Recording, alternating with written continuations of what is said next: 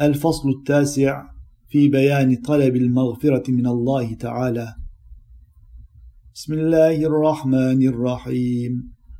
خدمته بمديح أستقيل به ذنوب عمر مضى في الشعر والخدم. إذ قلداني ما تخشى عواقبه كأنني بهما هدي من النعم.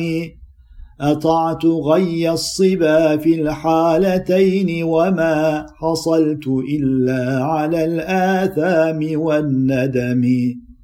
فيا خسارة نفس في تجارتها لم تشتر الدين بالدنيا ولم تسمي ومن يبع آجلا منه بعاجله يبن له الغبن في بيع وفي سلم.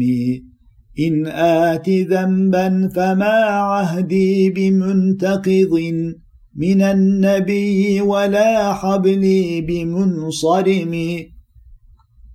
فإن لي ذمة منه بتسميتي محمدا وهو أوفى الخلق بالذمم. إن لم يكن في معادي آخذا بيدي فضلا وإلا فقل يا زلة القدم حاشاه أن يحرم الراجي مكارمه أو يرجع الجار منه غير محترم. ومنذ ألزمت أفكاري مدائحه